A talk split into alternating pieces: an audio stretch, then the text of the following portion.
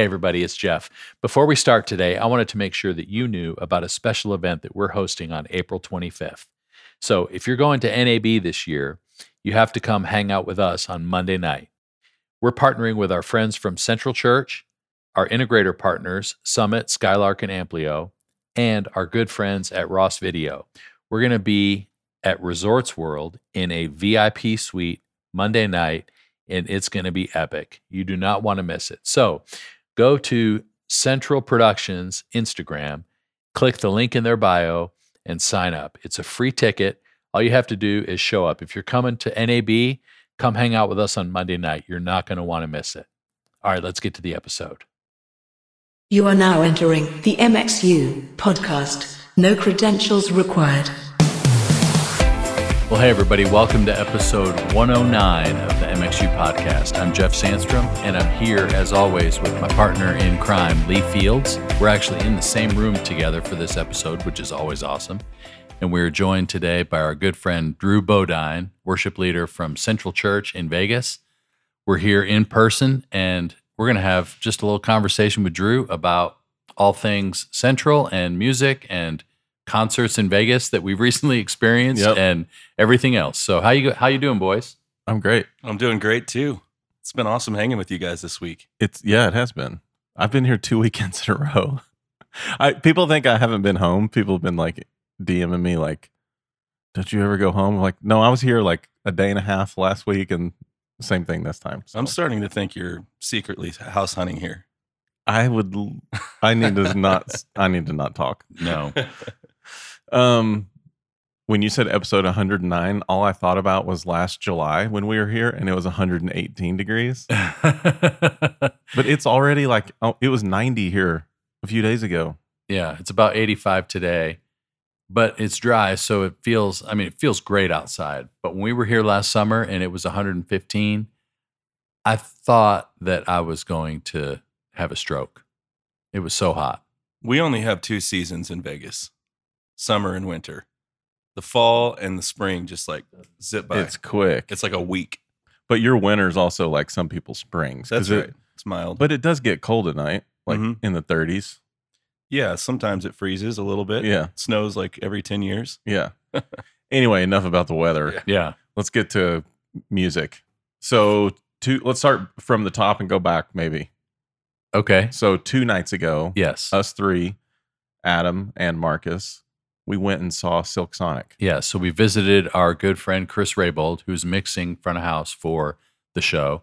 He's Bruno Mars' normal front of house guy. So when Bruno and Anderson Paak decided to make the Silk Sonic record a show that they could do live, the Chris was the obvious choice to mix front of house.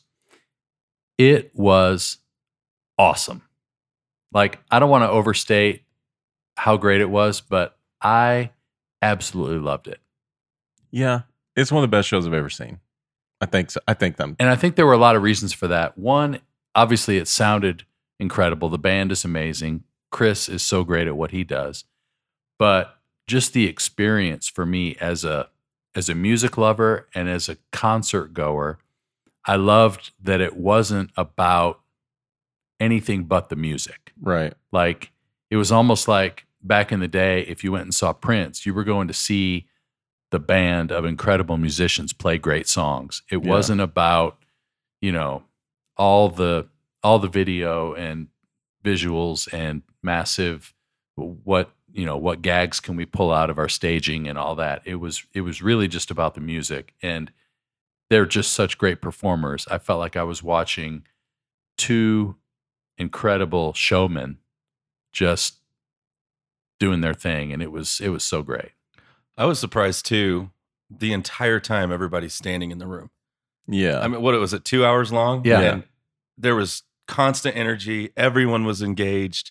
There were no down moments. totally no, and like the whole crowd is dancing the whole time. It's a It- party. it's Yeah. not just like they stood up. It Yeah. was like, oh, it- it's like when your your favorite band plays your favorite song and you like get excited. yeah It was eight thousand people doing that for every single song. but there were songs that they didn't know like Right. it wasn't like everybody knew every word to every No. song it was just it was just a party even in the ballads that you know i say ballad even in the songs that weren't like total disco you know, Yeah. that hip hop R and B weird sort of hybrid that they're doing. Yeah. It wasn't a dance song necessarily, but people were still grooving and moving. It was it was awesome. I wonder. So, side note, when we walked in, we had to put our cell phones in a magnetically sealed bag. Yeah. that- the Yondr bags. yeah, that didn't get opened until after. Like there are no phones, no cameras, no Right. video, nothing during the show. And I felt like that was a big part of what made the level of engagement go up a notch is because you didn't have your phone. You couldn't be seeing the show through your camera.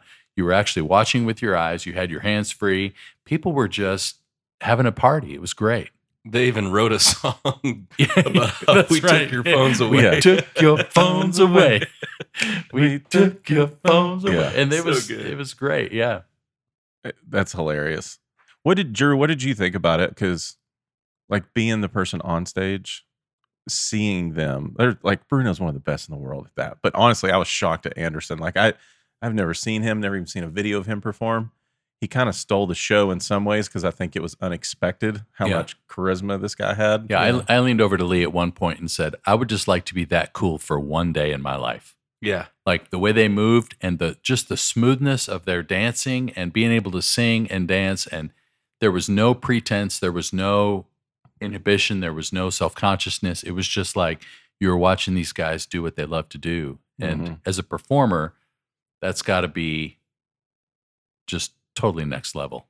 So, what's going through your head when you're looking at that? Yeah, it's insane for me because just two months ago, I watched Katy Perry at Resorts World do her. It's like a Broadway show. I mean, it's insane. She's got a full band, but all these dancers, props, etc., come out on a stage. A toilet with a turd. a toilet with a turd.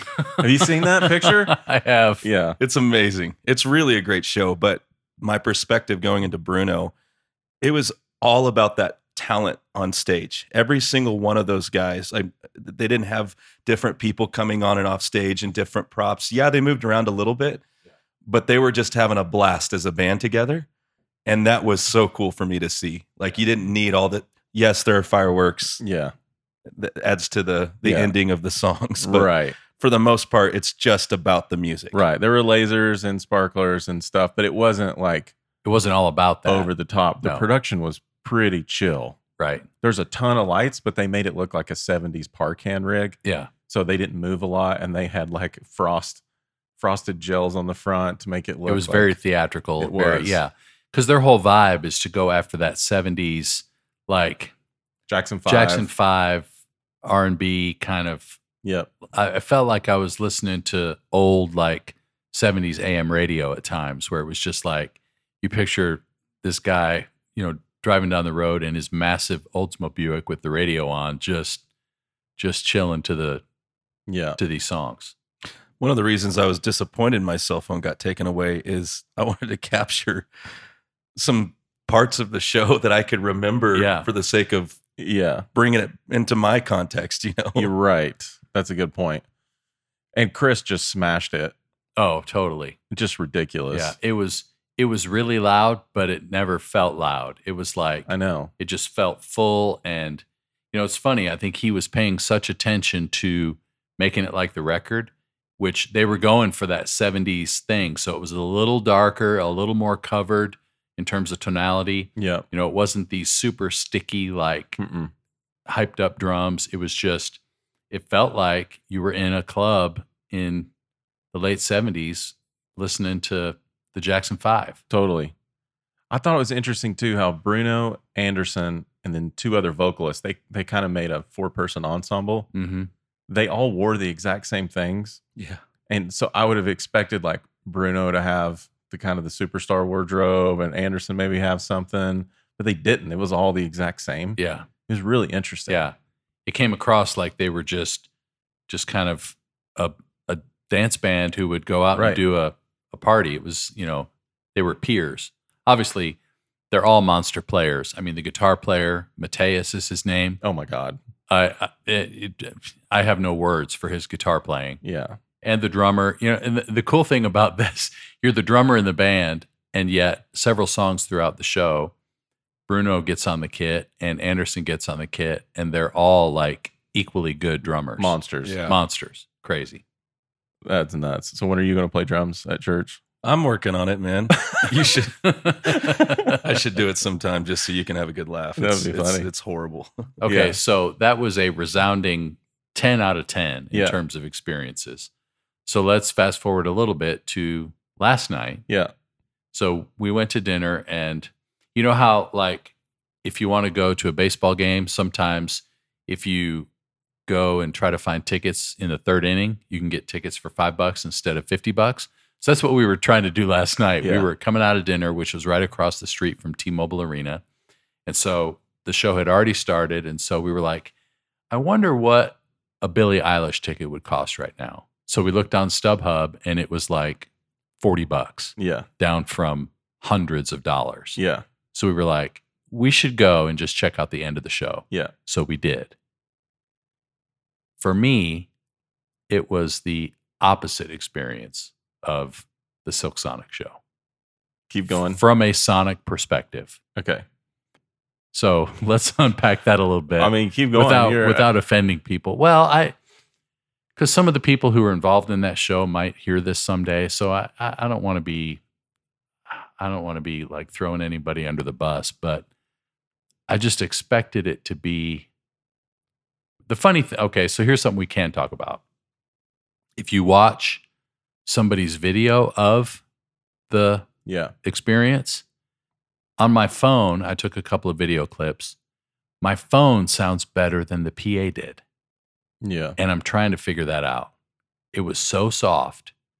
And her vocal, like she sings so softly. I mean, she her her album, she's whispering. Yeah, the whole thing is just so soft. So I guess they're trying to recreate that live. I don't know. But they've got this massive K1 rig in this massive arena. And it never, like, Never took off. never took off, never really engaged me in terms of what you would expect a live show in a big PA to do. Yeah. And you know, we're not the ones behind the faders. So uh, who knows what he's struggling with. Right. She was eating the mic. She was on a it looked like a V7, an SE, so it's a dynamic mic. Yeah. Um, I don't know for sure that there were vocal tracks or not. There might have been, there might not have been, but maybe he has to keep it that quiet because she's in front of the stage or she's in front of the PA most of the show, Yeah. and maybe it would have took off. But it was But there's only, there's her, there's two players on stage. Her brother Finneas is doing most of the legwork on all the instruments and a drummer. The drummer has a drum shield yeah, and was playing so soft. It was like, I don't know, it just didn't fit the arena vibe to me at all. yeah. That's got to be a hard sound to recreate live. What you hear on her Yeah. It's got to be. albums. Yeah. It's got to be. Yeah. But it's Yeah. a ton of tracks though. You know, there's It two is. guys on stage. Yeah. A bunch of tracks. and one's a drummer. So it's easy to turn tracks up. So I think it surely has to do with his ability to get that vocal under control at high volume. Cause I, if I had to guess, it was 91, 92 dB. I don't think it ever got, uh, the crowd got above 95 just in between songs, but we could sit in our seat and have this conversation at This this volume, volume. and not be distracted by the PA. Yeah. It's very interesting. Yeah. Um, you and I have had this conversation before about church and volume. I remember coming here, and we can talk about our history, but I remember coming here back in the day when you guys were trying to kind of turn the ship a li- and have things be a little more aggressive, a little more energy. We would turn the volume up a little, and then I remember like talking to your board about it, you know, Yeah. and you were trying to communicate why you as a worship leader needed the energy in the room to go up. Talk about that. Yeah, a couple learnings that we've had over the years. One is we start two minutes beforehand, the band just slowly doing a crescendo, Yeah, And to oh, worship. smart. and it just slowly warms people's ears up. So when we come in full Yeah, to, to an intro of a song, it's not just like I we always you've been you and I have had this conversation. It's like getting in your car from the night before yeah, and you've left your volume up because you were jamming out, having a good time. You shut the car off and then you turn it back on, and the radio pops on at the same volume. You're like, Yeah. oh dang, Why is that Yeah. so loud? yeah, and you throw it down and then slowly work your way back up to the volume you want to hear. yeah, So that's kind of our approach to it. But um, there's been some great perspective you've shared over the years. Like, not everything needs to always be over 100 decibels. Right. There are moments where your first song, it can be 95 and feel great. You're Yeah. just warming people up. And in the right moments, when the crowd's into it, when people are engaged, you're turning it up just a little bit more and a little bit more. They don't even, it's almost like they wouldn't even know it went up that loud. Right. When I was at the Bruno show before Silk Sonic, Anderson Paak, it was probably around 95 to 98 for most of the show. And it still felt incredible. yeah. Um, but I think some, especially younger leaders, worship leaders in general, just think that Yeah. the louder it, is, the more people are going to get engaged. And that's not always the case. And I've, Right. I've had to learn that over the years. I love the idea though of that ramp up, like because some churches struggle with people out in the lobby grabbing their coffee or talking to their community group or whatever, and they feel like their cue to get into the auditorium is halfway through the first song. Okay, let's go in. You guys are setting the table for that by kind of doing a preheating of the room with that, you know, what you're playing before the first song. I love the idea of okay, that's our that's our cue to get in the room so that when we start, this call to worship is actually with people in the room ready to go. Yeah, exactly. And all we do is we just take stems from the song and build layers. And then the drums come in with the bass eventually. And it's just a giant crescendo all the way into the first song. I didn't know that's why you guys did that. Yeah, it's just to warm people's ears up. I love that. Well, I'm mixing today and tomorrow for the weekend. And so I can't wait to experience that firsthand because, you know, now knowing that, I have a different perspective on how to approach that. Because now knowing that, and we talk about communication between the worship side and the tech side all the time on this podcast. So me hearing that from you, the worship leader, it it informs my perspective in a different way. Sure. So I know now the intention behind what we're doing. So now I'm going to do what I can to make that moment even more compelling so that by the time we get to that downbeat, it's like, okay, we're ready to go. Yeah, exactly. And there is a fine line when it's too quiet and it's taking energy and impact away from the crowd. Not that we don't need anything more than God's word to energize and impact impact people, right? Jesus juke. But there is a point where you as a worship leader can probably feel like it feels too quiet to me by looking at them. Yeah. Is that fair? Yeah, Mhm. absolutely. There's moments I've been up there and I've even asked Adam, did you keep it down a little bit? It didn't feel like people were slight engaged. And I can Yeah. almost feel it in the stage too. Yeah. Yeah. Um, a- and, the answer when I do feel that way is yes, it is was a little softer, but yeah. there has to be mutual trust with Adam and myself. Of he's he's not feeling like this is the moment to push it. Yeah, Right. That's good. Well, and I think the word impact that you just used is how I would describe my takeaway from last night. Obviously, I'm not a 14 to 24 year old female who's a huge Billie Eilish fan. So, Ah, color me surprised. but the impact part is what I was missing. It was like I wanted I wanted to be engaged. I wanted to really love it. I, I I was super curious because the production overall is so creative. Musically, I wanted it to match what I was seeing. Yeah. Hmm. And that would have been super engaging if there had been more impact. Yeah. Because visually that show is stunning. Oh yeah. It is. Yeah. It's it's, It's really insane. incredible. I wonder what it would be like if when she came out on stage as a little more Avril Lavigne. yeah. Yeah. that would be a shock. It would. I Yeah. mean, yeah, it was. I need more time to reflect on it, but it was surprising. Even the crowd was chill. Like I've been to an Ariana Grande show and Bieber, and the crowd's moving. Yeah. You know, now her songs, Billie's, they're not like high energy. Right. It's not pop dance. songs, right? It's like let me sit in a dark corner and put my knife away. That's what it, that's what it feels like. It's terrible. That's what it feels like. Um, so okay, you've mentioned Adam's name a couple of times. So let's talk a little bit about your history here. We usually we start the podcast this way, but Yeah. you've been here a long time, dude. 20 years. 20 years. And we're about the same age. Yeah. So it's not like you're 50. So exactly. tell us Careful. how- oh yeah. Sorry.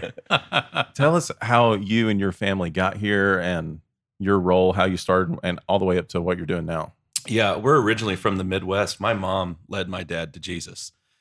And then after he made a decision to follow Jesus, he said, I don't, I, I want to go into ministry. And my mom, who's a Christ follower already, is like, I don't want you going into ministry.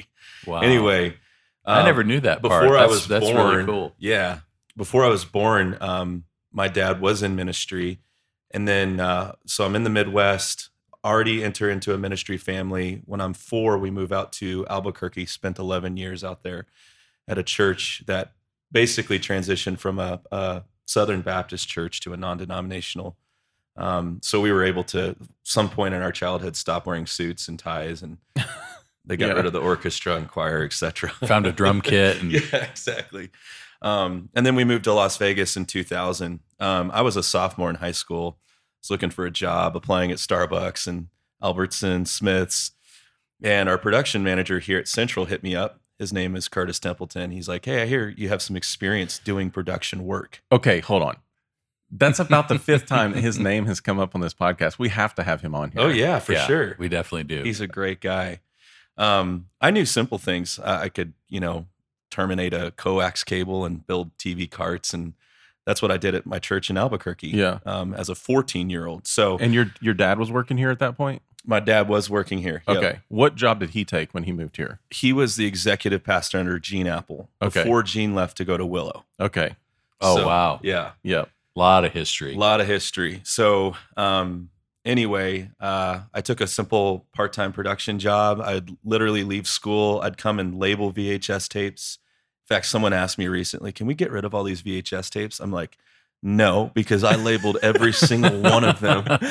Wow. And until they're converted to, you know, put on Digital, yeah. Dropbox, you know, Yeah. no. Um, clean the catwalks. Uh, there's a funny story. Somebody who worked here decided to ask OSHA to come in and kind of rate us on how we're doing.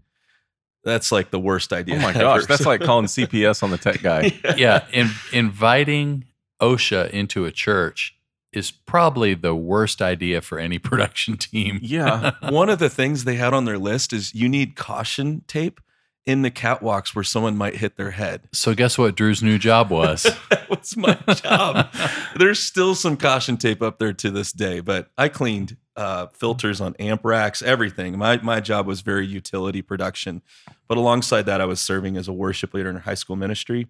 Not paid for that, but that's really where I got my training wheels for um, today as a worship leader. That's awesome. But one of the things I love is that you come to the stage understanding what it takes from the production side to pull off everything that you guys do. Yeah, And so obviously a lot has changed around here in those 20 years. yeah, You weren't doing Jurassic Park and dinosaurs on Easter Sunday back then. no, But in order to be able to do that, it helps so much to have the perspective from the worship leader of knowing what it takes to pull off what we're asking these guys to do creatively. So that that to me just opens up again a, a new layer of understanding yeah. of how you guys are able to do what you do. Yeah. So your current role, I don't know what your title is, executive worship pastor, probably Something like that. something like that. right. So you're over all worship, production, communications, marketing, graphics, in films. Yeah, film, the whole kit and caboodle, right?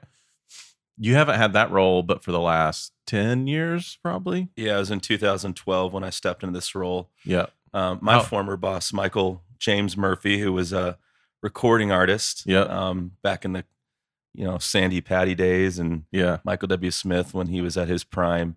Uh, he was my boss, and that's really he's the one who gave me uh, more and more leadership as time went on. And when Yeah. he stepped out, it was just like a natural progression of Yeah. Drew take the wheel. So And so 10 years ago, how old were you? 27, 6, yeah, right? 27. Yeah, Running the worship department for one of the largest churches in America. yeah, it's pretty insane, Yeah. At that point, you- humbling. I really, I still don't know what I'm doing. I mean, don't- we don't either. we don't either.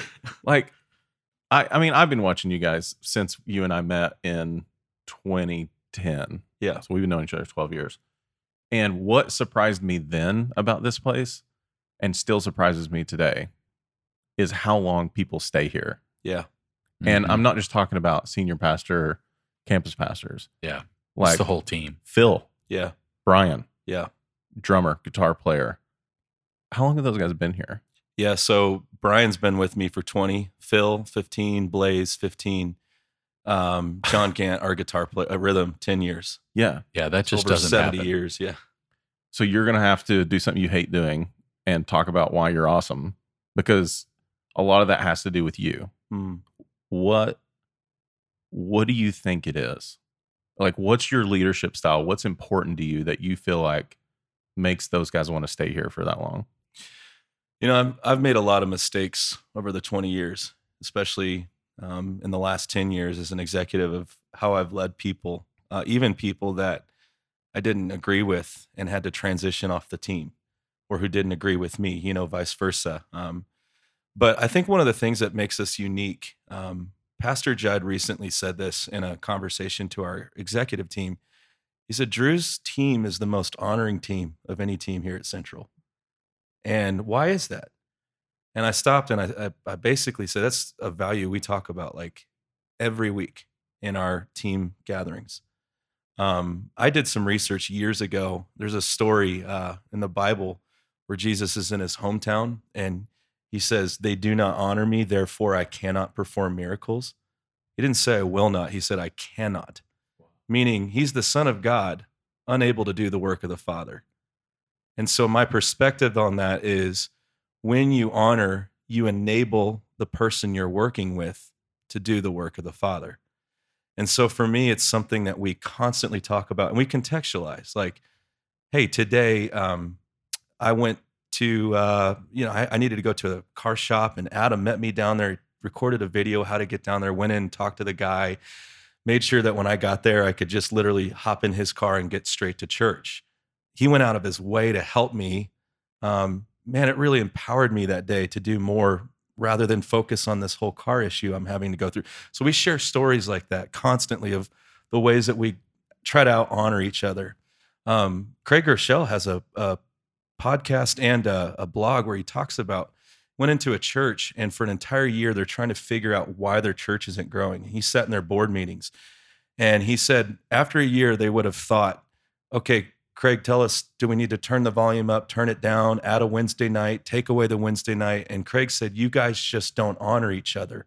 And he goes around and calls everyone and each and every one of them out Wow. for over a year's worth of stuff that had been going on that you guys don't honor your senior pastor and you don't honor each other. He said one year after that, they didn't change a thing about their ministry, except they started honoring each other and honoring their pastor, and they doubled in size. And even like other outside organizations who study this word honor and cultures that are, have an honoring culture Yeah. are three times more successful than those that don't. And so it's something for me. And it, it's like, even as a leader, like I care about the needs of m- m- the guy running the camera. I care about the, uh, if I have a team member who's in the hospital. We, in fact, we just recently had someone end up in the hospital. I went and visited him. It's those types of things. Like I have to model that first, but I also expect it back. And if you're a team member who just doesn't show your team honor, like you're the first to go because you're you're absolutely crushing the spirit of the team and the nature in which we love to run together. I have guys in my backyard almost every other night hanging Yeah. out with me around the fire pit and talking life. This these are my team. It's not just a team of people who do work for me. It's a team of people that are my family. Well, I Yeah. think that's what makes it the most distinctive is because a lot of a lot of people hear the term a culture of honor and they only assume that it's a bad like it's gotten a bad reputation. Yeah. Yeah. The, the, The the, the term honor culture Yep. is a dangerous thing because most people assume that it's just from the bottom up and that there's a senior leader who expects to be treated a certain way and expects to be honored and that gets corrupted pretty easily. We've got documentaries out right now on the problems with that kind of stuff. Whether it's a podcast or a documentary or a story or whatever, there's a lot of churches who've gotten a bad rap for having that kind of culture. But what I love about how you describe it is that it starts from the top and filters down to the rest of the team. And it's it's a mutual submission, a mutual humility, a mutual open-handedness. It's serving each other, Yeah. You know, kind of like the Bible says we're supposed to do. It's like we're we're going to honor each other and love each other as we've been shown the love of Christ and how we serve, like you say, is just going to be exponentially more powerful And the impact is going to be that much greater because of how much we are just all in for each other. Our team value actually says 360 honor, honor up, honor down, honor all around. And so it's not just about honoring up to the top. Even in staff meetings, Jud will often say, My job here at Central is the lead servant, Yeah. not necessarily the senior pastor. I'm the lead servant. Yeah. He always talks about flipping the org chart upside down, and it's the same for me. That's so good. Yeah. And I'm good enough friends with you guys that I would call you on it. and, and, and I'm serious. Like I would tell you, like, hey, your guys are doing this because they're afraid of you. And that's not is what's happening here. And- I've seen that in other churches. So like when you say up, down, and all around, it's not just something that a church puts on a wall. You guys are actually doing it. And I think you're probably right. The reason these guys have been here for so long, because you've created a culture that people just want to be a part of. Yeah. You know, people when they quit jobs, they don't quit the job, they quit the leader. We've Right. all we've all heard that. Yeah. And they're not quitting you, dude. It's a good job. Thanks, man. You know, one of the things that makes it awesome too is like if I just even need to go coach Jack on a lighting cue, like he knows that just two days ago he was hanging with me in the backyard, Yeah. talking life, laughing. He's my friend. Right. and so I'm just coming to him. Yes, I'm a, the leader of the team, but he doesn't see me that way as I step in the booth and coach him on something. He just sees it as a, this is my friend giving me a great perspective Right. you know and that's and some and it doesn't always work that way sometimes you definitely have to be like hey i'm not just asking i'm saying this is what needs to get done Sure. but rarely do i think any leader on our team have to exercise that kind of Yeah. attitude with somebody Sure. But without that relational capital, then it's too easy to just take the criticism personally and take it as a ding against your character or a ding against your ability or a ding against your talent. And it's like, no, it's not about that at all. Yeah. I just want to massage this moment and make this transition happen in a little bit of a different way because we're still buds. It's not again, it's not about you, it's about the experience. And and that's just a totally different, you know, way to come at it. especially for artists Yeah. it's like you take it personal when someone says you didn't sound great on that song it's like s- s- just take that and understand like that's okay Yeah. for someone to say that to you Yeah. Okay. Um, two other things I want to talk about. Uh, I don't want to forget this. I'm going to say it. So you guys make me come back to it because I will forget. I want to Okay. talk about people that used to be here. There's a couple stories of where people have come from or from here. That's cool. But the uh, next thing is like COVID really has done a number on church staff health and, you know, how just the general climate of burnout in the church is just through the roof right now. Mhm. And a lot of it has to do with COVID, not COVID causing it, but attendance dropping. It's putting senior pastors in freaking tornadoes and they're adding stuff all the time. And now everything's online. And then we got staffs leaving and they're not rehiring because they can't find people. And it's just a mess everywhere. I feel like you guys have gotten healthier through it. Like even when I look at Adam and like y'all schedule, and first of all, you show up on Sunday mornings, 9 a.m. is the call time for the production team here. I know that's unique to Vegas because you don't have to do an 8 a.m. Service, but th- that freaking helps. But I feel like you guys are like a bit in, you work really, really hard. You guys do. But you're, it also feels like you're kind of in cruise control. Does that make sense? absolutely yeah like everyone listening to this right now is so jealous. Like, how did this? How did COVID get better for them? But it, I, it- to me, from the outside, it feels like it has. I, one of the things that's crazy about COVID is when everything's shut down in Vegas. If you think about it, like if you work for a tech company, it wasn't hard to shift to Zoom meetings and Right. working from your house. A lot of people had that luxury.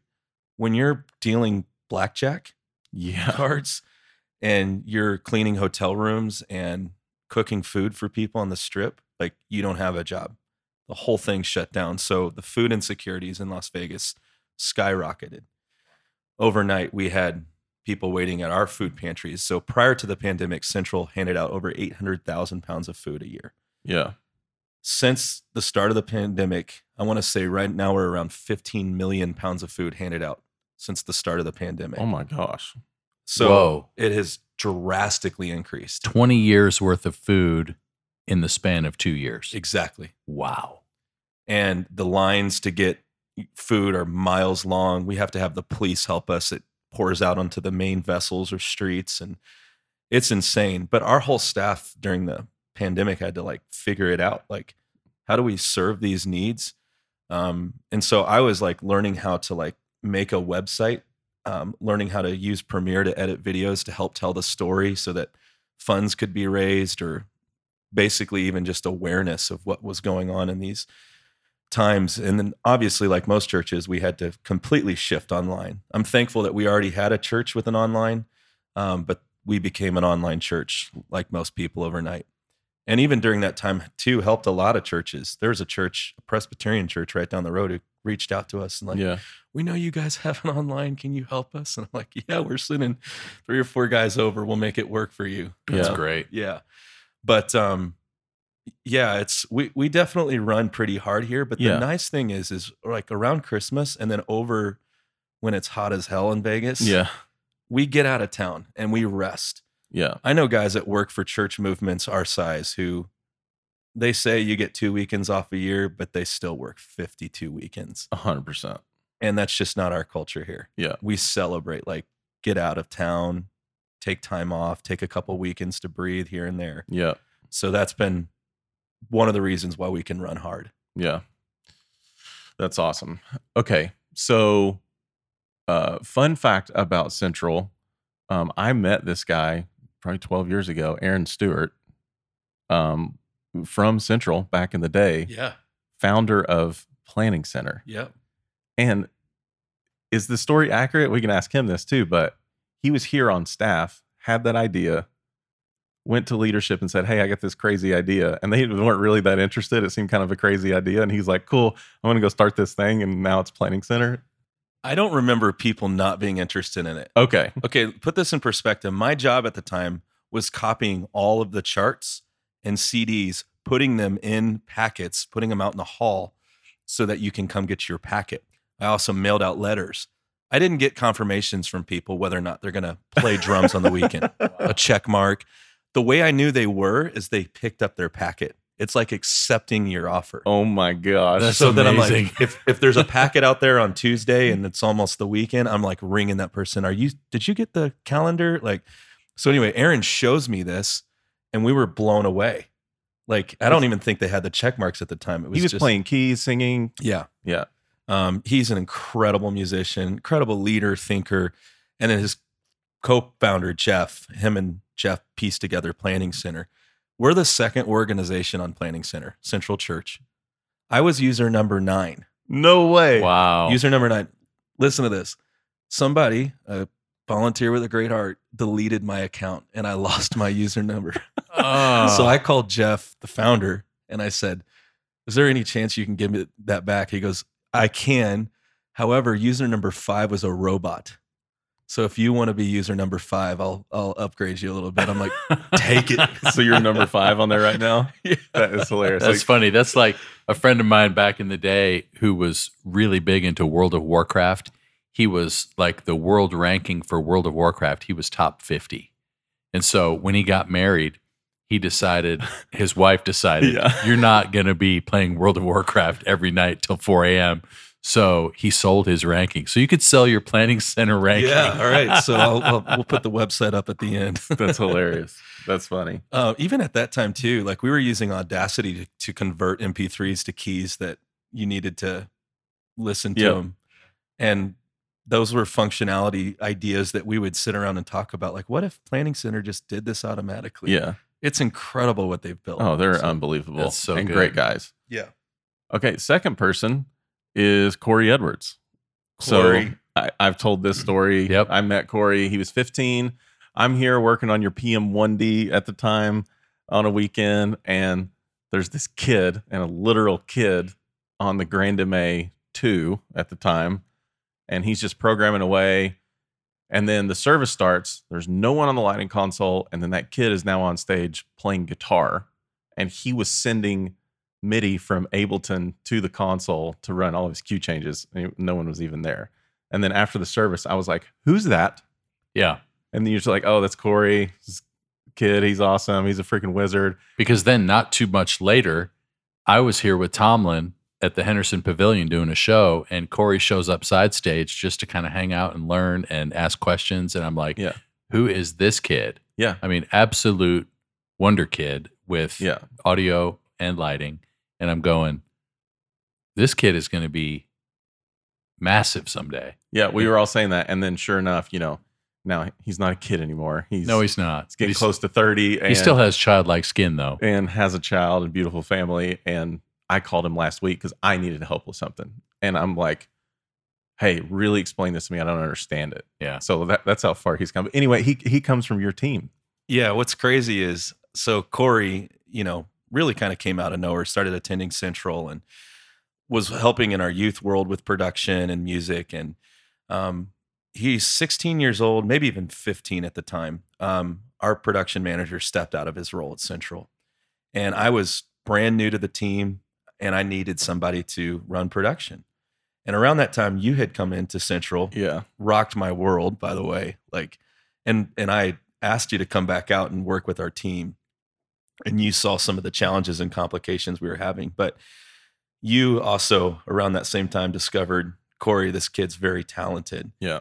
um, he was programming lights and was mixing but just overnight like one time of you working with him on his mix for front of house like the audio audio quality just went up tremendously. Now, now where Corey may have gotten into trouble is he was that 16 year old who'd push it right out the gate. Right. Yeah. Right. Right. We're getting texts from leadership like, "Hey, Yeah. turn it down." Yeah. But no doubt, Corey is one of the most talented human beings I've ever met in my life. 100%. And it's been so cool to watch him as he kind of graduated on from Central, which before he graduated high school, like his dad's calling me, like, can you just make sure, like, encourage my son to complete high school? I'm Yeah. like, I'll do what I can. Oh, don't worry. I We- can't babysit him all the way Yeah. there. we had a little uh, coalition of making sure Corey ended up on the right track, and thank God he did. He That's did. so. But it's been so cool to see him and all the opportunities God's opened for him. It's Yeah. remarkable.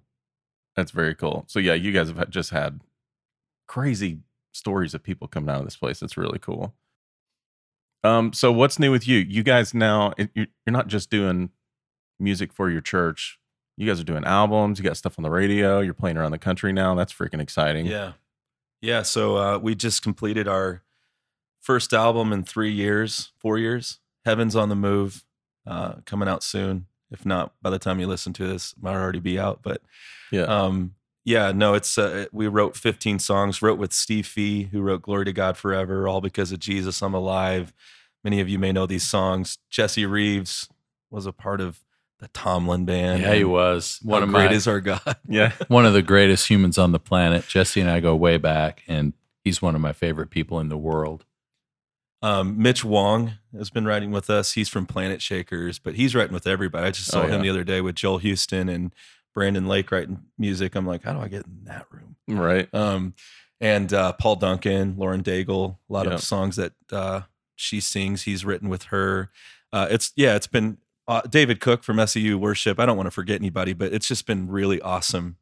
The songs are amazing. Like just you know, Adam was on the MXU tour and used a couple of the songs as tracks that he mixed live for us. And what I love about it is how well it represents what you guys are doing locally in your ministry and how it's it's like the stories of the church have become these songs that are now going to go out to the world to not only express what you guys are doing at Central, but to really express in a super tangible way people's need for Jesus generally. Yeah, because of just what Vegas is in terms of this culture and how you've seen people go from death to life literally at Central and how that is such what everybody needs in the world. It's like these songs have a power in them that I think is unique to your expression of faith here in Vegas. So it's, you know, I, I don't want to, I don't want to overstate that part of it, but I really feel like God is going to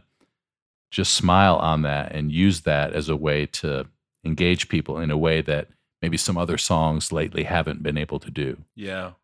One of the things we love doing too, I mean, there's not a ton of this in the market, but just more of those upbeat celebratory songs. Yeah. Can I Um, get another upbeat worship song, please? Yeah, just- Yes. Um, That's what every senior pastor hopes that their worship team would do, but Right. they don't want to. Right. Also. yeah. but I'm I'm really pumped about this album. We've worked with great people um, in in and out of the studio to really write and compose and arrange these tunes. So we're hoping to take more of that on the road. Um, we've got some more dates coming up here in the future, but uh, yeah, I, I love getting to share these songs even outside of Central. But to be honest, there's nothing better than the home team. Like yeah. worshiping with the Central family every weekend. Um, even with how we write these songs, Jud's always said, when I deliver my message, I just want to give people hope, but I also want to I want to make it easy for them to understand who God is, who Jesus is, and that He loves every person. And he talks about taking the cookie jar and putting it on the bottom shelf, hmm. just so people can have that access and understanding. And I try to take that same perspective into our songwriting.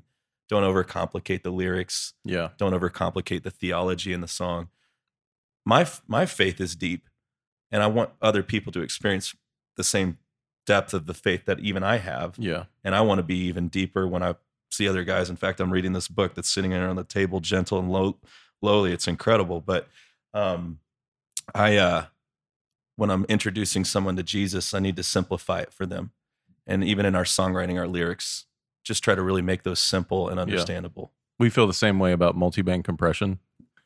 We just like this is so accessible to people if they'll just that was a terrible joke. that was a terrible joke. Yeah. But I love I love that the way you express that because when you read the stories of Jesus and the disciples in the gospel, especially when the disciples are called, it's not like okay, follow me if you can do this and check this box and behave this certain way and wear this certain thing and do this. It's like follow me. Period. And they dropped everything and said, "Sure." It's like he was irresistible. And so the more we can kind of convey that irresistibility in the simplest way possible, that's to that's to be how you make Jesus followers. Exactly. Yeah, it's uh it's pretty epic, especially being in a city like Las Vegas. I mean, you're not just reaching unchurched people. And when I say unchurched, I'm talking about somebody who maybe grew up in the church, fell away from the Lord, and then came back. And they have some perspective because they went to Bible school growing up. We're we're talking about people who are no churched, like don't understand scripture, never read John 3:16 is a poster at a football game to them Right. um, tithing or giving or even just the idea of having to read the Bible. It's like, just give me a verse a day to read Yeah. and tell me how to understand this verse before you tell me to go read the Bible in 90 days. Right. Um, Yeah. And, and it's cool because we get to help people, brand new Christians, brand new faith, no understanding. And um, some people who come here don't even know how to pray. And it's just simply teaching them how to pray. It's, it's amazing the type of people who walk through our doors in Las Vegas. So It's awesome, man. It's awesome. Well, you've got a service to do in about well, you got sound check very, very soon. Yeah, sound checks in about 15 minutes, so we need to go because I'm actually I need to be the guy behind the console, so I need to figure out what I'm doing. that's right. But before we leave Las Vegas, we need to tell people about something special we have going on if you're coming to Las Vegas for NAB. That's right. So, Lee, fill everybody in on how we're partnering with Central and some of our other partners to make the NAB experience this year better and different and more awesome than anybody's ever had at NAB. Yeah. So NAB in Vegas here in end of April is kind of the fa- first conference back. Really Feels first first trade show really since the pandemic. Right. So Adam and the central production team decided to throw a little party, and us here at MXU, Ross Worship, Skylark, Amplio, and Summit are all teaming up, and we have rented a unattainable VIP suite at Resorts World that is not even open to the public. I hear your team went and met with those guys, and there's this suite that's only available for like Paris Hilton's wedding was about it this year so far. Apparently, one of our teams sat in the lobby and waited till like an executive director walked by to say, "Can we rent this room?" I mean, that's how exclusive it is. I've seen pictures. My gosh. Yeah, I saw a couple pictures. It's insane. So it's a free party and it's going to be a good time. It's Monday night of NAB. And then how you're going to sign up, you need to go to Instagram and go to Central Productions Instagram page. And it's just Central Production, all one word, and click the link in their bio and sign up for free. Yeah, so it's a free ticket. It's Monday, April 25th, and it's going to be awesome. So, We'll leave it at that. And which, by the way, if you're here for NAB, come check out Central. Yeah. We'll, we'll do a little open house tour. I think there is going to Yeah. be one of those. Details coming on Yeah. that, but Yeah. for sure. can't wait. All right, fellas. Well, Drew, thank you so much. Yeah, it's thanks always having so me. great to hang, and I love, I just always love hearing your heart, and I love seeing the way you and the team serve each other so well. So this weekend is a thrill for me to be here. Can't wait to see what God's going to do, and thank you for being here with us today. Thank you guys.